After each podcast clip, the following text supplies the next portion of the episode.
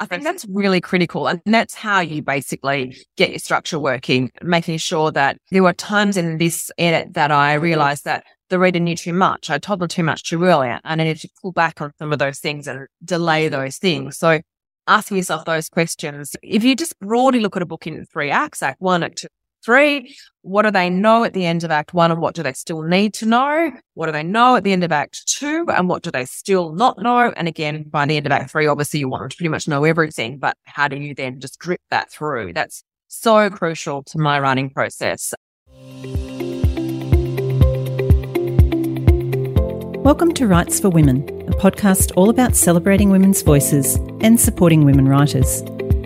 I'm Pamela Cook, women's fiction author writing teacher, mentor, and podcaster. Before beginning today's chat, I would like to acknowledge and pay my respects to the Dharawal people, the traditional custodians of the land on which this podcast is being recorded, along with the traditional owners of the land throughout Australia. And a quick reminder that there could be strong language and adult concepts discussed in this podcast, so please be aware of this if you have children around. Let's relax on the convo couch and chat to this week's guest. Hi, everyone, and welcome to a brand new year, a brand new season of Writes for Women for 2023. Fabulous to be back, back in your ears, and hopefully back in your screens if you're watching on YouTube or via the Writes for Women website. I hope that you have all had a brilliant Christmas, although it seems just so long ago now. Like the other day, I was thinking and I thought, is it really still January? It seems like so long since Christmas. And I hope you had a great start to 2023. I have a fabulous episode for you today, which we're kicking off with a craft of writing episode featuring fabulous Natasha Lester talking about creating tension on the page in her most recent release, The Three Lives of Alix St. Pierre. I'm really looking forward to bringing this to you. I had a great chat with Natasha about all this at the end of last year, and we're going to get onto that very soon. But I thought I'd fill you in, first of all, on a little bit of a personal update on my writing, what's happening, and also on what's coming up at Writes for Women over the next few months and in the course of 2023, because there's a lot happening. So, first of all, a little bit of a personal writing update. January for me has been all about writing a novella. This is part of an anthology that is going to be published in October. It's a Christmas anthology being brought out by HQ, HarperCollins, and it's called A Country Practice Christmas and it's five authors who are, have all written vets of some kind or other in their past books in in some way. And it was the brainchild of the fabulous Penelope Janu, a great friend of mine and writing buddy at the Inkwell, and who has an amazing new release, Shelter from the Storm. So shout out to Pen on the new release. And also a massive thank you for coming up with this idea of the novella. Now, I have never written a novella before. So this has been a virginal experience for me. And I'm in the anthology alongside Pen, of course, also Alissa Callen, who writes small town rural stories, Stella Quinn, another ace rural author, and Lily Malone, who has written some fabulous rural stories and is back with this novella. It's a real treat to be able to work with these amazing women writers and to actually do something new and fresh. Because I am also writing the second installment in the Blackwattle Lake series called Out of the Ashes, although I have put that on hold for the time being to get the novella out of the way. But I decided to set the novella in the same world, if you like, or the same town actually as Blackwattle Lake and Out of the Ashes, and the third book, which will be coming up next year. And uh, it's just been a really great experience to just dive back into the same vicinity. Of course, the main character in the novella is a vet. It's a new character, Darcy Horton, and it's just been wonderful to actually immerse myself in this world again. I have been furiously writing. Luckily for me, I'm good with a deadline because there were quite a few interruptions along the way to this novella with the wedding in November and of my daughter just gone, and a whole lot of other things, including the whole family coming down with COVID starting on Christmas Day. So that was a real treat. Thanks, COVID. But thankfully, that is all out of the way now. We're all healthy and back on deck. And as I say, writing furiously. So the next week with a January 31 deadline for me is going to be all about revision, getting through those scenes again, revising them, doing everything I can to get it up to scratch to send it off to the publisher.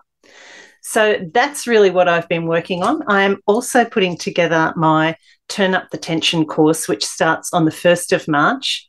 Now, if you're a writer, and I'm sure that many of you listening are writers, and I know there's some readers out there who are listening too, so shout out to all of you. But if you're a writer and you're interested in getting more, I guess, engagement from the reader, making your story more of a page turner, and it doesn't have to be a thriller or a crime novel or anything in that genre.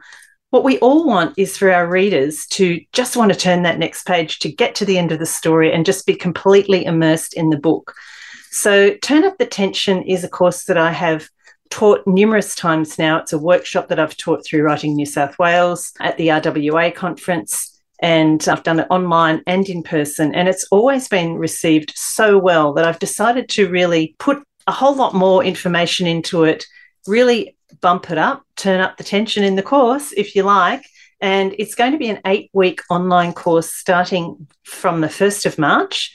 And it will include eight modules covering things like grabbing the reader with a fantastic hook right from the beginning, looking at character, looking at plot, structure, pacing, looking at the words on the page, looking at a secret ingredient called microtension, drawing on the work of Donald Maass and other writers, and also using loads of examples from current books, from maybe a few from a few classics as well, and each participant in the course will be asked to choose a book from their own genre or a book that has really hooked them to use as a model text and to be able to analyze various scenes from that, as well as write their own scenes.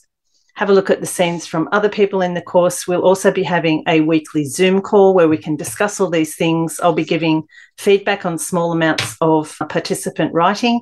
And then at the end of the course, there will be the opportunity for further feedback should you wish to continue on with that. So I'm really excited about the potential for this course. The information for the course you will find at pamelacook.com.au on my website.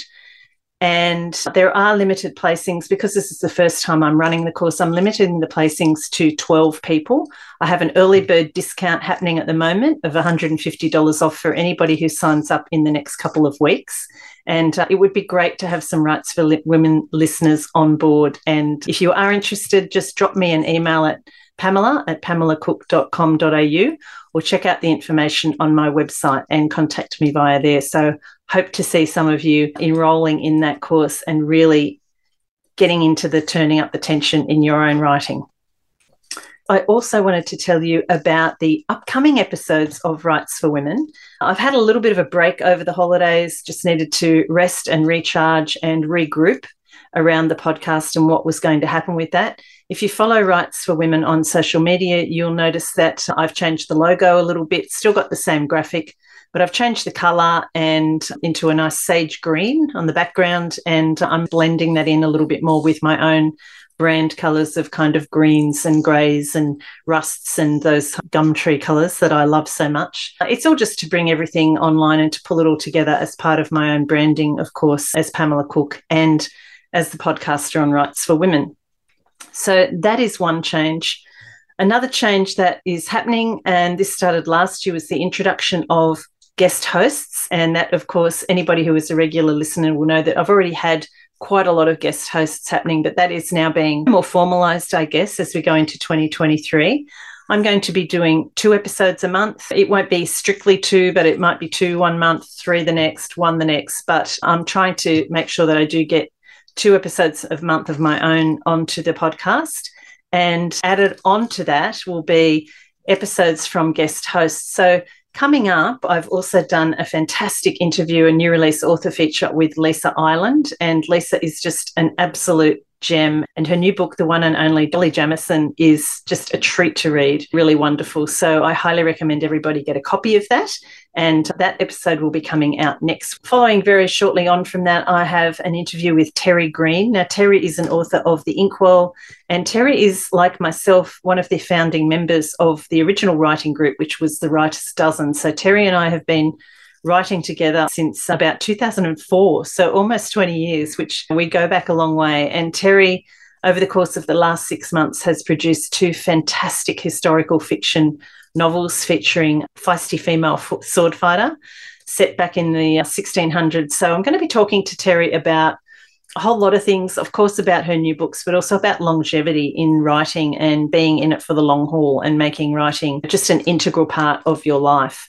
So look out for that episode coming up in the next few weeks. I also have Meredith Jaffe, who will be chatting to Kylie Ladd about her new book. Mary Lou Stevens, who is doing a Heart of Writing really episode with a new release author Jo Dixon. The House of Now and Then is her new release and it's getting rave reviews. So can't wait to get bring that one out. And I've also got a fabulous fantasy episode with guest host Jo Riccioni talking to two other fantasy writers, Nina Kenwood and Meg Gatland, about their books and about writing fantasy and creating worlds and a whole lot of other fantastic stuff, which will be relevant to anybody who is writing. You don't have to be a fantasy writer to find that interesting. And I know that you will because I've already listened to some of that ep and it's great. So there's heaps coming up on Writes for Women. Other interviews I've got coming up are with Joanna Nell talking to Fiona Robertson about short story writing. Rachel Johns will be coming back as a guest host. Maya Linnell, Cassie Hamer, Cairns is going to be interviewing some crime writers. There's just going to be a whole heap of fantastic women writers bringing their own experience, their own interpretation, and bringing perhaps a different perspective to some of the interviews too. But I will still be here and, as I said, doing a couple of interviews a month, and Writes for Women will still be coming out every week. And if you are listening and you enjoy the podcast, I'd love it if you could give a rating or a review wherever you listen. Another great way that to get the word out about Writes for Women would be to share some of the social media posts, whether that's on your feed or in your stories tell your writer and reader friends about the podcast. And uh, I would just really dearly love for you to get the word out there and so we can increase the listenership of Writes for Women over 2023. So, on to this week's guest. Natasha Lester really needs no introduction. She's been a guest on the podcast numerous times now, and Natasha is a friend of mine, but I also love having her back on the podcast because she always has so much to offer on the whole writing craft aspect, on the business of writing, anything to do with writing and publishing. And of course, Natasha's most recent book, The Three Lives of Alix St. Pierre, is an amazing page turner itself and just a really great war and post war setting in France. And it has a real sort of noir feel about it. And there is just tension dripping from the pages of that book. So I really wanted to talk to Natasha about how she went about getting tension into her writing and bring that to your ears and to your screens as the first episode for Writes for Women for 2023. Sit back, grab a cuppa, and I really hope that you enjoy this episode with Natasha Lester. Yeah, all right. um, Natasha Lester, welcome back to the Writes for Women Convo Couch. Thank you for having me, Pam. It's always fun chatting to you. So I feel like I'm back in Sydney and we're doing one of our catch ups at Felix. yeah, fantastic. I wish we were. I know. so I really wanted to talk to you, as you know, about the tension conflict in The Three Lives of Alix St. Pierre, which is your latest fabulous novel. But before we get on to that, can you tell us a little bit about, because you've now finished all the publicity for the for that book tour. And can you fill us in a little bit on what's been happening with all that? Yeah, so it's been really fun. I was invited to go to Sweden, in fact, initially by my Swedish publisher for this massive book fair called Bokmässan, which happens every year. It's like Frankfurt plus a writers festival combined. So you've got the trade book fair happening, the reader book fair happening, all in this one massive um, exhibition center. And I was asked to go there and do three sessions talking about history of Mr. Fitzgerald, in fact, because that just come out in Sweden.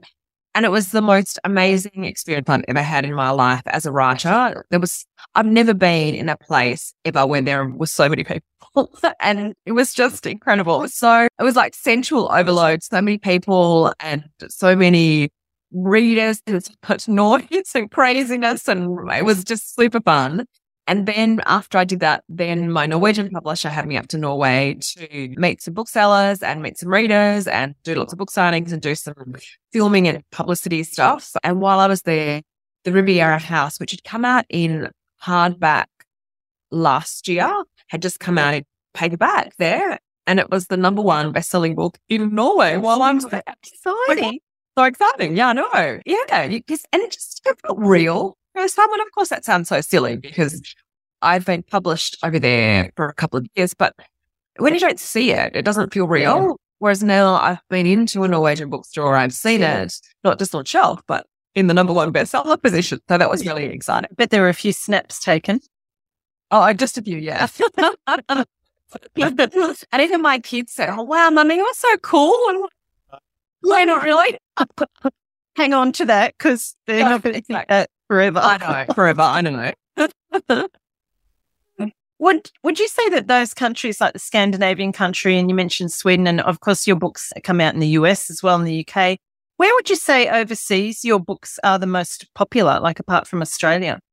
That's a really good question. So definitely the US, but also Scandinavia, particularly Denmark, Sweden, and Norway are like my kind of golden triangle of countries. I don't know why. Yeah, they have this thing over there called feel good literature, and my books get published into that kind of slot. And in Norway in particular, there's only one native Norwegian writer writing in that genre. So the rest of it is translated fiction. So there's kind of big gap in the market that translated fiction mm-hmm. feels. And so Lucinda Riley's really popular there and my books are likened to hers there and uh, taking up that space when she doesn't have a book out or obviously she's now mm-hmm. unfortunately passed away. But so that's I maybe why they've been popular there, but also Czech do really well there, Romania. So all these kind of off the beaten track sort of countries. But then Italy is really big for us too. So it's a bit sporadic, but definitely Scandinavia is my heartland for international publication and the US. Great. So good that you got to go over there and check it all out too. Yeah, it was. so before we get on to talking about the tension and the conflict in Alix St. Pierre, could you, just for those people that may not have read it yet, could you just give us a quick rundown on what the book's actually about? Of course. So, the Three Lives of Alix St. Pierre is about Alix, who starts off as an orphan, then she becomes a schoolgirl, then a fashion editor, and then a spy before she finally lands a job as the publicity director for the not yet launched House of Christian Dior in Paris in 1946. And it's her job to try to convince the press to come to the first showing from this new and unheard of designer. And at the same time, she realizes that someone is trying to find out what she did during the war, which is something she's been, she's sworn never to talk about and in fact isn't allowed to speak about. So she ends up with two jobs, trying to convince the press to come to Dior's first show and trying to escape or find out more about this person who is intent on tracking her down. Mm-hmm. Oh, very good summary. it's a big story. So, yes. I've practiced that a few times. there is, as with all your novels, there is a dual timeline in this story, but it's a little bit different this time in that we don't have a modern contemporary storyline and the historical one next. Historical timelines, just a few years apart, one being post war, the main storyline, and then the kind of backstory but that you go into fairly in depth is the second one. What drove that decision for you in terms of the writing and rather than having the contemporary timeline and perhaps like a different character in that second timeline? I think the first thing that drove it was that I was fatigued by writing those dual historical contemporary narratives. I felt like I'd done that for what was it, four books, Paris Seamstress, French Photographer, Paris Secret, and Riviera House. And I felt like I couldn't then just write another one of those without it maybe starting to feel a bit too much the same. Because obviously, the thing that a dual narrative hinges around is the fact that your main historical character has got to either be absent in some way. And so the contemporary character is trying to track down their story or there, there's some kind of love that didn't work out or someone's going to die. Do you know what I mean? And yeah. you start to run out of ways to kill people off or keep lovers separated who really want to be together. And I just felt like I was going to have to be manufacturing something rather than emerging organically out of the story. And I didn't want to write a book that I felt like I was uh, applying a plot. Kind course. Exactly. I always want the plot to merge out of the idea. So I, from the outset, I knew it wasn't going to be dual narrative. But in fact, I didn't realize it was going to be a dual historical when I started. I thought it was all going to be post Second World War and that it was just going to be sort of hints of what had happened during the Second World War. But then I realized to show, because one of the things I wanted to do was show how life changed so much for women during the Second World War, where they were allowed so much independence and were encouraged to take on any kind of job and really stepped up and again, could have ambitions and then suddenly the war ended, the men came home and they were told, go back home.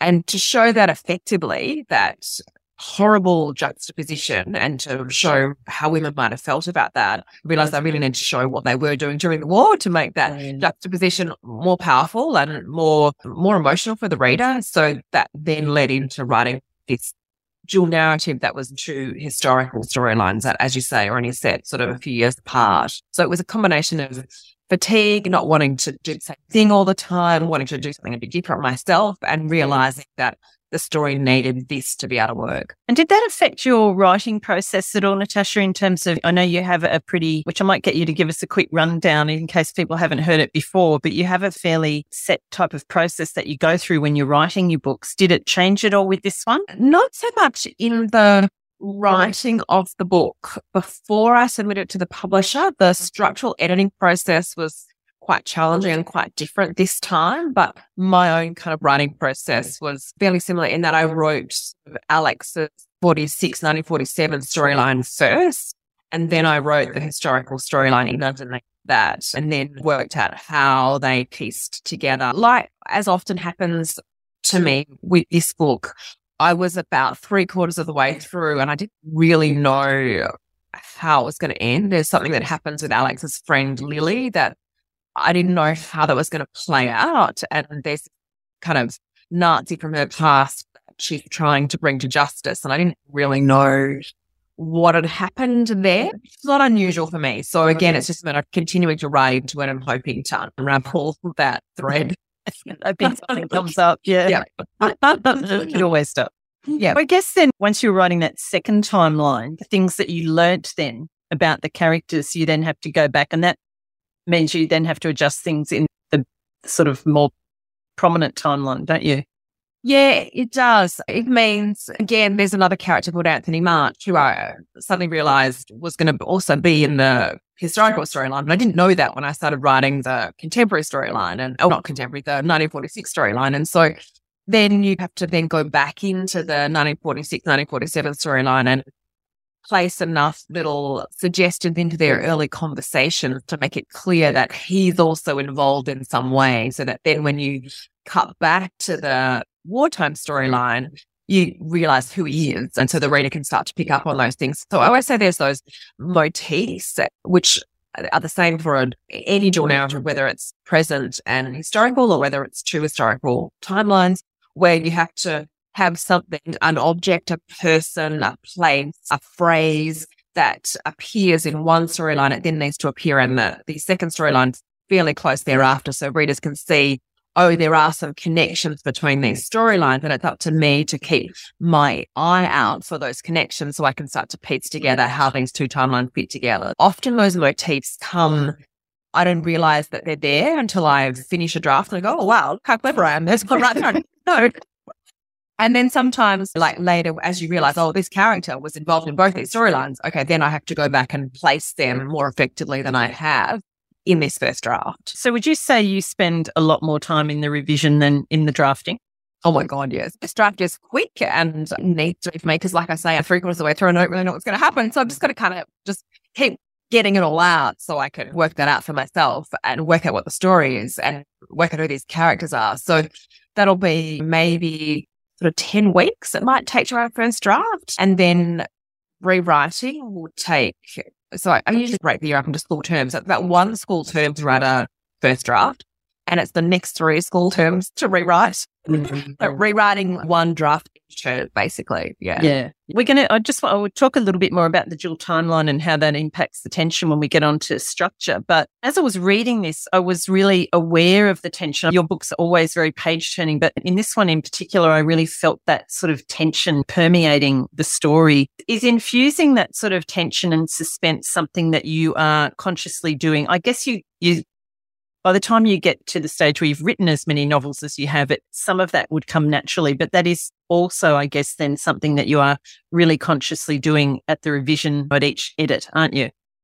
Yeah, it's a really interesting question. How much of it is innate versus how much do you have to go back and think about it, really dig deep into making sure you've applied it in the manuscript. And for this one, it was interesting. I, in fact, this is true of all my historical novels. So in those first few drafts and bef- and then the manuscript I send in for structural editing, I always have the same problem, which is in the first sort of six, seven chapters with a historical novel, there's so much you've got to establish. You've got to set up the characters, you've got to set up the scene, you've got to set up the history, you've got to set up the actual events that happened at that time. You've got to layer in the, the cultural perception of the, the time, the world views of the people who inhabited that place and that time. So there's a, a lot factually that you have to get in there, mm. but you can't spend so much time getting that in there that you dilute the tension. And there's always that battle. And it's most profound in the first sort of six or seven chapters because once you've established it, it's established and then you just continue yeah. the story. But you've got to establish it enough that the reader feels totally grounded in this world, in this era, mm. in this world view, in this culture, but to still have some tension that they want to keep turning pages. And I never quite get that right before I submit it for structural edit. And I mm. know that, but I don't worry too much about that because I know that my editor will ask me the right questions and say, and then I'll go, okay, yes, I don't need to explain all of that. I can do that more succinctly. I could get through that more quickly. I can cut this out.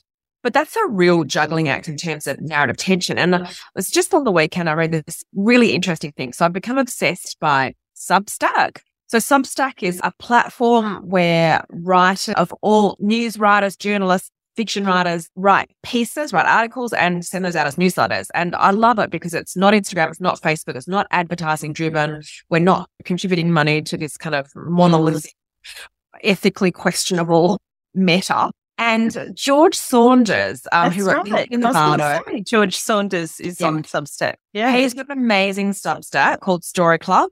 Every writer should go and subscribe right now. You can get a free version as well as a paid version. Oh, paid can version. I tell you that I have subscribed and I have yet to read them? They're all piling oh, up. Oh my God. It's so good. He is brilliant. And he has these writing exercises that are just so great. Anyway, he was talking about this exact thing on the weekend. He was saying how because he's also a writing tutor. He works at a university and he takes groups of writing students. And he was saying how one of the common problems he comes up against is that people set their stories at a simmer and they never reach boiling. I'm like, oh, that's so true. And so for me, in those first six or seven chapters, often the problem is everything's just simmering. There's no kind of increase of the heat, which is that increase of the tension where you get things bubbling along, which then kind of increases the tension yet still more. I don't know if that makes sense. He wrote it much more um, eloquently than I just described it. So go and look uh, mm. at, George Saunders' story club, everybody. But so that's where I needed to focus in the structural edit on getting that tension in. And so there's a couple of things that went in there that I didn't have before. For example, mm. I sort of I had convinced myself that the inciting incident of the book, which is obviously always so important to getting in and out of tension, yeah. right?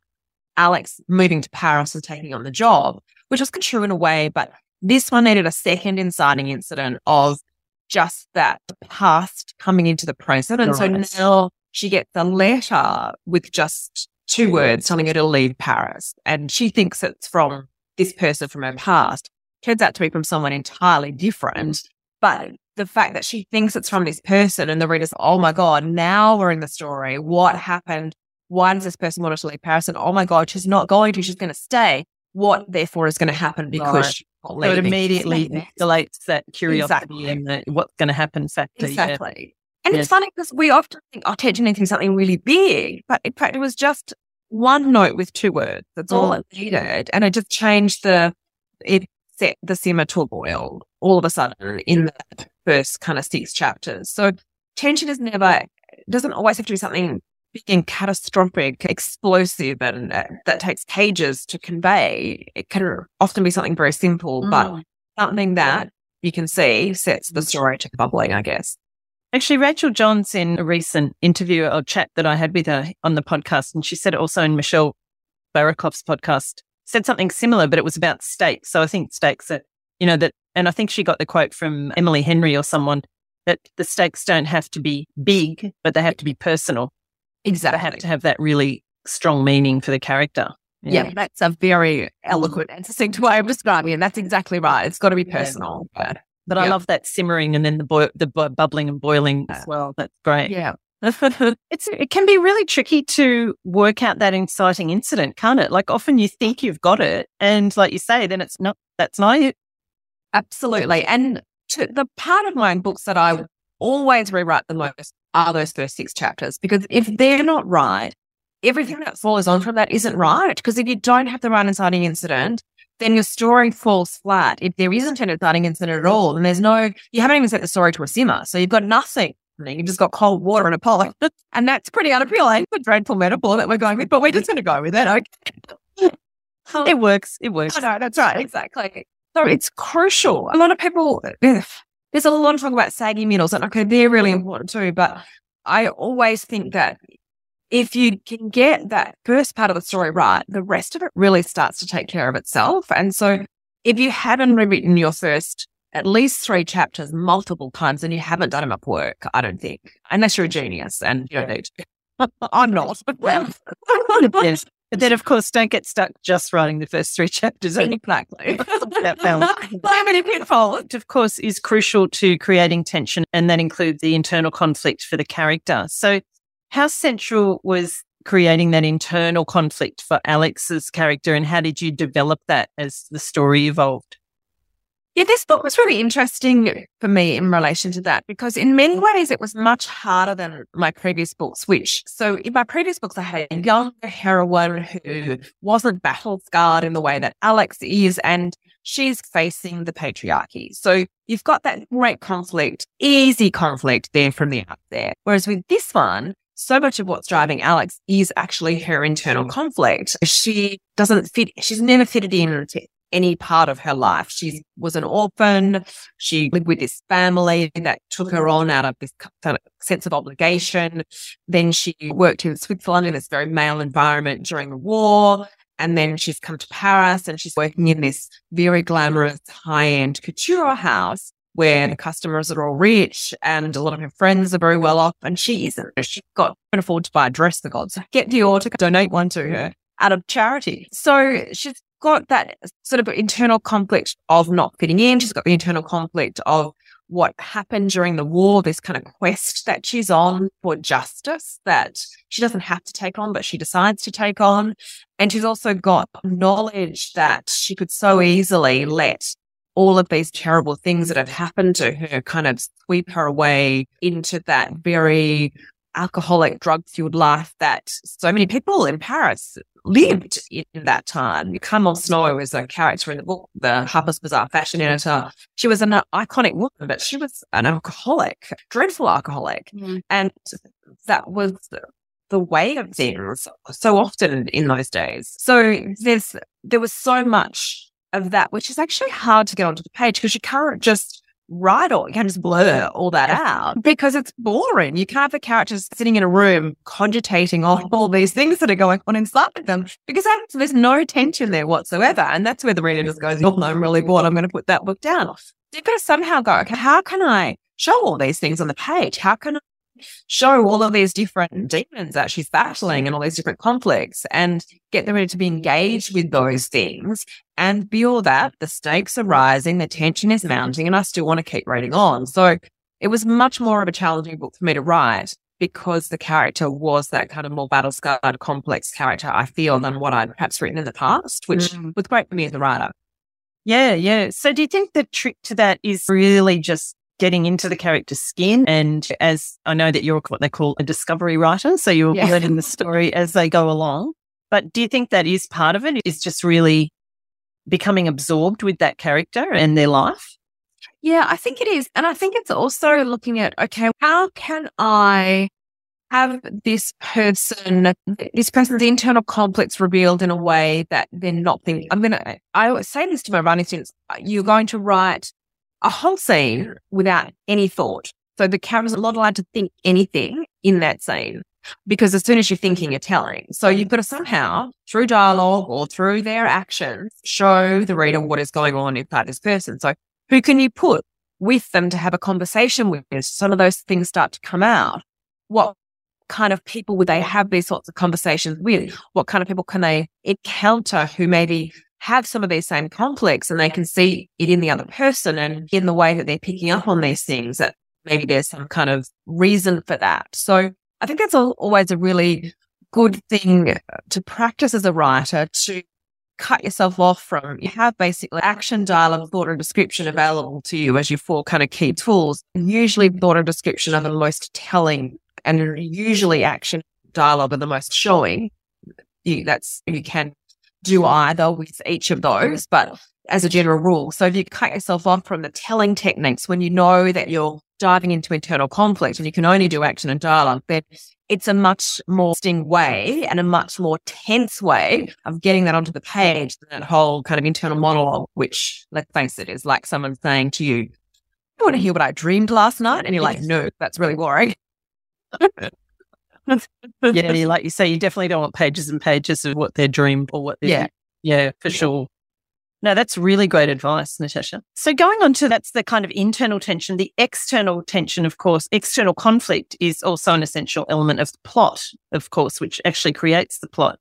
So you've got when you're setting a book in wartime and post-war, you've got luckily that framework that you can build on. So how do you go about then connecting your individual stories, characters, and hanging them on that framework in order to get the plot happening?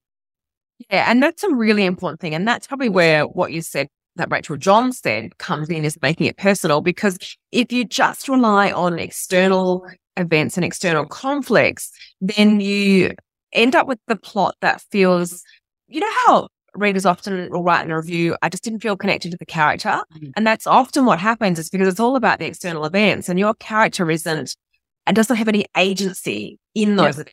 And you've got to think, okay, how can I still have all of these dramatic World War II events going on that I really want to explore, but make sure my character has their own personal stake in those events and has some sort of agency in the fact that all of these events are world global conflicts happening around them. But where is their agency in this? And for example, there's one point where Alix decides, so she's working in Switzerland for the OSS, which is an American spying organization. She's helping the partisans in Italy's north to fight against the Nazis. And she decides to cross the border from Switzerland to Italy to go into Italy's to see what it's like for the partisan. Now, she doesn't have to do that. She's not, in fact, she's not really supposed to do that. Uh, it's illegal. Mm. But she decides to do it anyway because that gives her agency. She can, she's now part of that external conflict that is this big global thing. And she's able to meet the people who are on the ground in that conflict and she forms her own personal relationships with those people. And therefore she has more at stake because she needs to keep those people alive because they're her friends. She's, committed to them and she's on the ground there. So she, the fact of her deciding to go and then traveling through makes those events personal. It increases the tension. It raises the stakes. It does all those things that we're looking for when we're writing these sorts of stories. So that's what you've always got to ask yourself is, okay, how can I make sure that amidst the tumult that's happening externally, what can my character do? Eh, Take an active decision to do that puts them in the center of things and causes them to have some kind of personal personal stake in all of these bigger events. Yeah. And of course, as in that situation, putting them into a dangerous situation or having them do something that they shouldn't be doing, that they're not allowed to do, it, it increases that even more, doesn't it? Oh, absolutely. Anytime your character can do something they're not supposed to, let them do it. no wild. Just moving on to the kind of romantic element of the plot. And this is where you mentioned, mentioned Anthony March, who is a fabulous character. I loved Anthony. It really had, this story really had a kind of 1940s movie vibe. For me. Yes. You know, like I It does a bit, doesn't it? yeah, I was really picturing it with all the sort of smoky bars, and it was great. um, so part of the his, the part of the tension between them, of course, comes from the history between the two of them, and then also this attraction that they have for each other, which is simmering beneath the surface. To use the simmering metaphor again. so, can you talk a little bit about creating that sort of romantic and sexual tension and weaving that into the plot? Yes. When this one I was really interested in doing was thinking, okay, I wanted to get two people who are completely different. So you've got Alix, who is completely independent, very ambitious, very unlike every other woman almost of her time because of the way women were brought up at that time. And she hasn't been brought up like that. So she has this fiercely independent, ambitious streak that is unusual. And then you've got Anthony March, who is the epitome of the conservative traditional male who's been brought up in a privileged environment uh, who thinks women are uselessly ornamental and he will just get married to one of them and cheat on them and live this life where the world is literally his oyster and the world has been established just for him. And so I thought, okay, well, what happens if I put these two people in a room together? Let's have some fun with that. And can two people who are so their origins and therefore their entire world view is so different, can they ever find some common ground because of this kind of shared history that they have?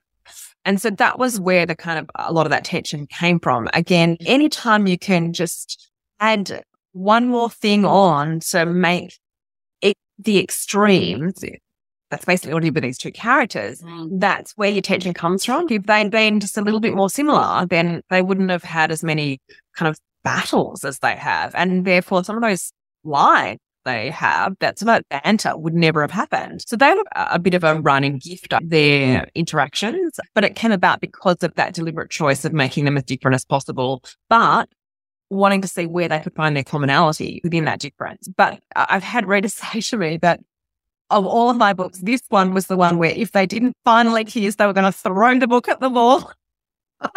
okay, so maybe I did stretch that out for as long as I possibly could, but that's also part of it as well because you've got to you've got to judge that. You've got to go, when have I gone too far? And the reader's just like, oh my god, I'm I'm tired of waiting. I don't want to wait anymore. I am going to throw the book at the wall, or it was just enough that you got there at the right moment, and that's just gut. There's yeah. no marker that can tell you've hit that. You just have to from reading a lot, be able to develop that own sense of judgment. Yeah. And from getting reader feedback, perhaps from other yeah. books. yeah. Absolutely. So we, we talked a little bit about the dual timeline and the whole structural thing. So once you've you've got the draft and you are sitting down to try and work out what you've got your two timelines how are you then looking at structuring it to really set that suspense and the tension as much as you can? So I'm guessing the question is once you've got your draft complete, how do you then go back over in those first few revisions before you send it to your editor in order to see how you can get it to where you want it to be? Yeah, and that's always a challenge in terms of where do I end this part and therefore, where do I start the next part of the story? Like, where do I break away from this timeline, start the next timeline? And quite a lot of books that do the dual narrative swap each chapter. So you go back and forth from each chapter. I sometimes find that doesn't allow you to get in enough with one character. And so it's, it can take you longer to forge that connection that you need to have. So most of my books give you a few chapters in each timeline before you then swap so you can develop that really close connection to the character. But with this one, for example, so Dior's first showing is one of the kind of key moments of tension in the book that we've been building up to this first show. What will it be like? And originally that was in part one of the book. And now it's in part three of the book. I moved it later because I realized I was missing out a, a whole attention that I could have made more of if I had it happen later. It didn't need to happen so early. So again, that was a conscious decision about to keep the to keep ratcheting up the the boiling point. And that's the kind of that's the big moment. So you don't want to have that come too early because then you don't have as much to follow on with. So it's looking at the book in that way and making those decisions. And also you when you're writing a narrative where you've got people in one storyline thinking about something that happened in a past storyline, you need to make sure that past storyline isn't then just repeating what they're thinking of in the present storyline. So with this one, there's some key scene that happens in the World War II storyline where Alix has been summoned to a hotel room to meet somebody.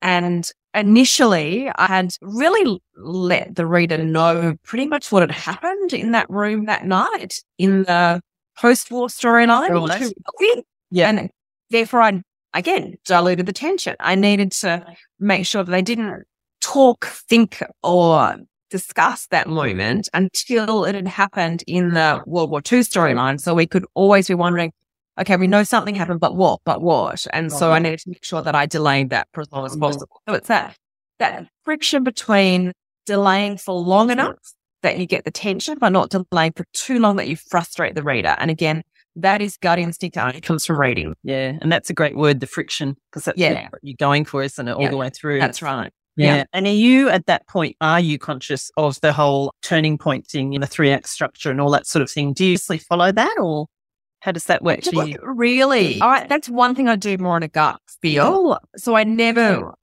sit down and go, okay, that's my midpoint and that's my turning point, which probably is about it. I don't know. I feel like that's more like I know if it's there or not. Yeah. Some of the things I do think more about though are things like red herring, and they're been important in most of my books. So, like in this one, there's a character called Bobby who we start to think is in uh, Alix's ex fiance, and we start to think he was involved in some way in what happened in the war, but he's not. He is a red herring, absolutely, and you've got to have that, yeah, because otherwise it's too obvious the twist or the the resolution to the conflict or whatever word you want to use about that you need to have someone or something or some event in there that starts to lead people down one path only to find out that it is that path. So I'll plan that more and be more conscious of placing that carefully in the story. And Lily is something of a twister. So I needed to be conscious about how I placed her in the story as well. So I'm more conscious of that than I'm about turning points. Yeah, and it's the placement of those scenes in relation to yeah. each other and, and how the two timelines work together. Yeah. Yeah. Yeah. yeah. So just getting down to the nitty gritty within a scene, when you're working on a, one particular scene and you're revising it, what sort of things are you looking at in terms of trying to increase that conflict and tension within one scene on the page? There's a couple of things. And again, it's the friction. So there, for example, there's a scene in the book where Alix mm-hmm. and Anthony go to this nightclub called Taboo in Paris. And basically, the purpose of that scene is for him to tell her what happened on this particular night when this colossal tragedy happened in April 1945. But they don't just sit down and he just spills his guts straight away because there's no tension in. Exactly. So you've got to have, that's where description can come in really, there's a really powerful tool because you've got to set up this nightclub. It's this Lydiate or Stellar nightclub in Paris. So i am obviously creating a scene around that, the way it looks, the way it sounds, the way it feels, what's going on in the room, all the activity and the action and the hubbub going on around these two people having this very intense private, intimate conversation that's very personal, peculiar space that in itself has a lot of friction because of what they're talking about. So that's when you want to keep cutting in and out of what's going on between the two people to what's happening in the larger room, to what's happening with the two people, to what's happening in the larger room. So you're able to prolong the moment of the big reveal of the whole purpose of this scene where he tells her what happens. And even within that, people don't just in a conversation blurt the whole thing about What are their procrastination devices when something gets too too difficult to speak about. Like is a big smoker because it's the 1940s and that's what people did back then. So he's a, takes back a lot. I did notice that. I know there's a lot of smoking. terrible. It's terrible at birth, um, don't smoke. So that's something that he'll do. He'll fiddle with the cigarette packet or he'll light a cigarette or they run out because they literally smoke way too many cigarettes on this particular night. They need to get a drink or one of the, do you know what I mean? There's so mm. what do your characters personally do to help prolong the scene as well? So it's how does the scene itself, the setting help you prolong? How do the characters prolong the reveal? How can you keep that friction going between tell, pull back, tell, pull back, tell, mm-hmm. pull back until finally you tell and you move on to the next scene? Yes, it's that real zooming in and zooming out with the car- camera all the time, isn't it? Yeah, that's right, exactly. A lot of these questions are silly because you just do it because you've been doing it for so long. So we're really pulling the process apart, but of course works really well to underscore that tension too, because there's so much in what a character says, but there's so much in what they don't say. So are you Absolutely. always consciously looking at that as well as you're working through your revision?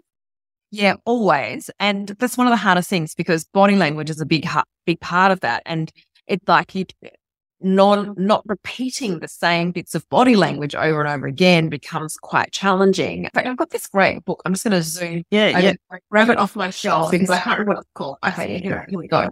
Okay, so it's called the Describer's Dictionary, and David Grambs and Ellen Levine are the authors. And I think it's Taylor Jenkins Reid that recommended this one time, and I went out and bought it. And so it goes through just lots of different words for different things. So there's a whole section on gestures and facial Oh, wow. expression. Sounds great. Like that. Exactly. And so if you're stuck for, you don't want them to say something, but you want to show that they're discomforted or they're sad or they're angry without the same he gritted his teeth Yeah, or I know really it can get so hard. You just don't want so to hard. Exactly. This is just a really good little thought starter. And even if you don't use the exact the exact word, the exact phrase that they've got here, it just can let you think outside the box. Yeah. So there's a whole section here on facial expressions and head movements, medical terms for bones and other anatomical parts. So you know, Okay. people describe a body part in a different way. Eyes, eye color, eyebrows, nose and ears, hands and fingers, legs, knees and feet, gait, voice, physical states and symptoms. It's just really good. So describe as dictionary. My whole That's tip. amazing. I'm going to Yeah. Ordering a copy of that when we finish chatting. and I'll, um, I'll put that in the show notes for everyone too. Yeah, by the time you get to the end of that revision process, are you still, I know that one of your, the things you used to do was you used to chart out what does the character know at different points? What does the reader know? Are you still working on that? Yes, I think that's really critical. And that's how you basically get your structure working, making sure that there were times in this edit that I realized that the reader knew too much. I told them too much too early and I needed to pull back on some of those things and delay those things. So asking yourself those questions. If you just broadly look at a book in three acts, act one, act two, three, what do they know at the end of act one and what do they still need to know? What do they know at the end of act two and what do they still not know? And again, by the end of act three, obviously you want them to pretty much know everything, but how do you then just drip that through? That's so crucial to my writing process. And I think that those set, though, just those two questions alone, if you just want something really simple, is like, okay, how much does the reader know at this point? How much is there still left for them to find out? Yeah. And okay, oh shit, there's only one more thing for them to find out, and it's only act one. I probably need to change that or up a bit. That's a good question. Yeah. No, I love that. I always remember you doing that chart. Yeah. It's such a, it's such a great way of looking at it. Yeah. So we've covered so much ground. It's been really good. But one question I have, and this is a problem I currently have at the moment, so I'm picking your brain on this one. Not so much in terms of the tension, but when you're completely in the zone with your story, you're you either in the draft or you're full on in the revision and you're in it day in, day out. Are you then are you living with that 24-7 or are you able to cut yourself off like when you switch off for the night and you're cooking dinner or eating dinner or going to bed or whatever? Have you got the knack of being able to switch your brain off? Because my brain is just, oh. I'm writing this novella at the moment and I'm going to bed and I know it's good to have things in your head, but I'm finding it so hard to switch off now that I'm back into regular writing. Yeah, no, I'm the same. And that is more intense for me at certain pages. Like in structural editing, I basically try now and I try and go away for a week so that I can literally live in the book for a week and I don't have to cook food for anyone. I don't have to eat at certain set times for children's stomachs. I don't have to talk. I don't speak. What a being in my human. Don't have to get dressed. Exactly. And it's so helpful because honestly, I think some of my best writing comes from those weeks where I am just living in the book. So that sense of it being all consuming is hugely powerful. But you're right, it can be very intrusive on day to day living. And I do tend to spend too much time in my head. And I just think that's what writing is like. So for me, that's where things like running is really good for me. Like I do a lot of my thinking when I'm out running or walking or whatever in the shower, washing dishes. I like using those mundane tasks to just let my mind wander so that hopefully then when the kids are something like, I don't know how to do, what was it that I had to help with the other day? Oh my God, circle geometry. And I'm like, Oh, no. that I can go, okay, let's get out of the 940s and get into circular geometry. So yes, it's a, it's really tricky. Uh, and I don't think I have the perfect solution to that. And some nights I will be lying in bed going, okay, I just need to stop thinking about this, but Mm. it's be really challenging. So I do try and give myself permission to have certain times throughout the year where I am just immersed in it and I don't have to switch out so that then I can let myself be less distracted by it at other times. yeah, yeah. You're on school holidays now. So I know that's always a nice break for you. yes. So enjoy that. and we will we we are getting another book next year though, aren't we?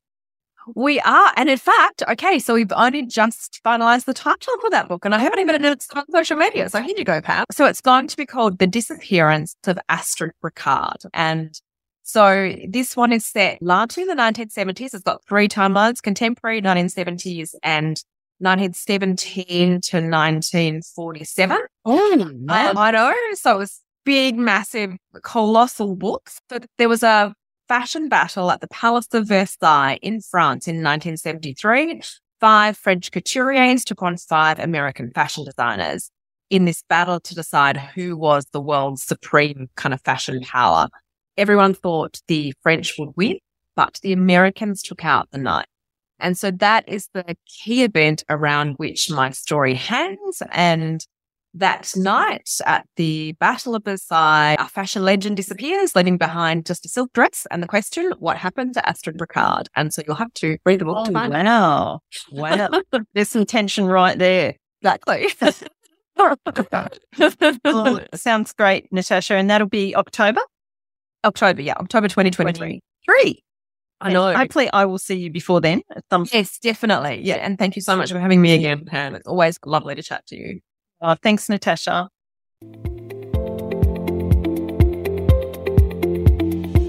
Thanks for listening to Writes for Women. I hope you've enjoyed my chat with this week's guest. If you did, I'd love it if you could add a quick rating or review wherever you get your podcasts so others can more easily find the episodes. Don't forget to check out the backlist on the Writes for Women website. So much great writing advice in the library there. And you can also find the transcript of today's chat on the website too. You can find details on the website on how to support the podcast through Patreon and get exclusive access to the extended audio and video of the monthly craft episode.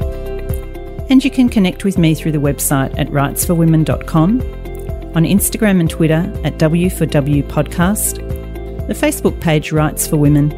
Find me and my writing at pamelacook.com.au. Have a great week, and remember, every word you write, you're one word closer to typing the end.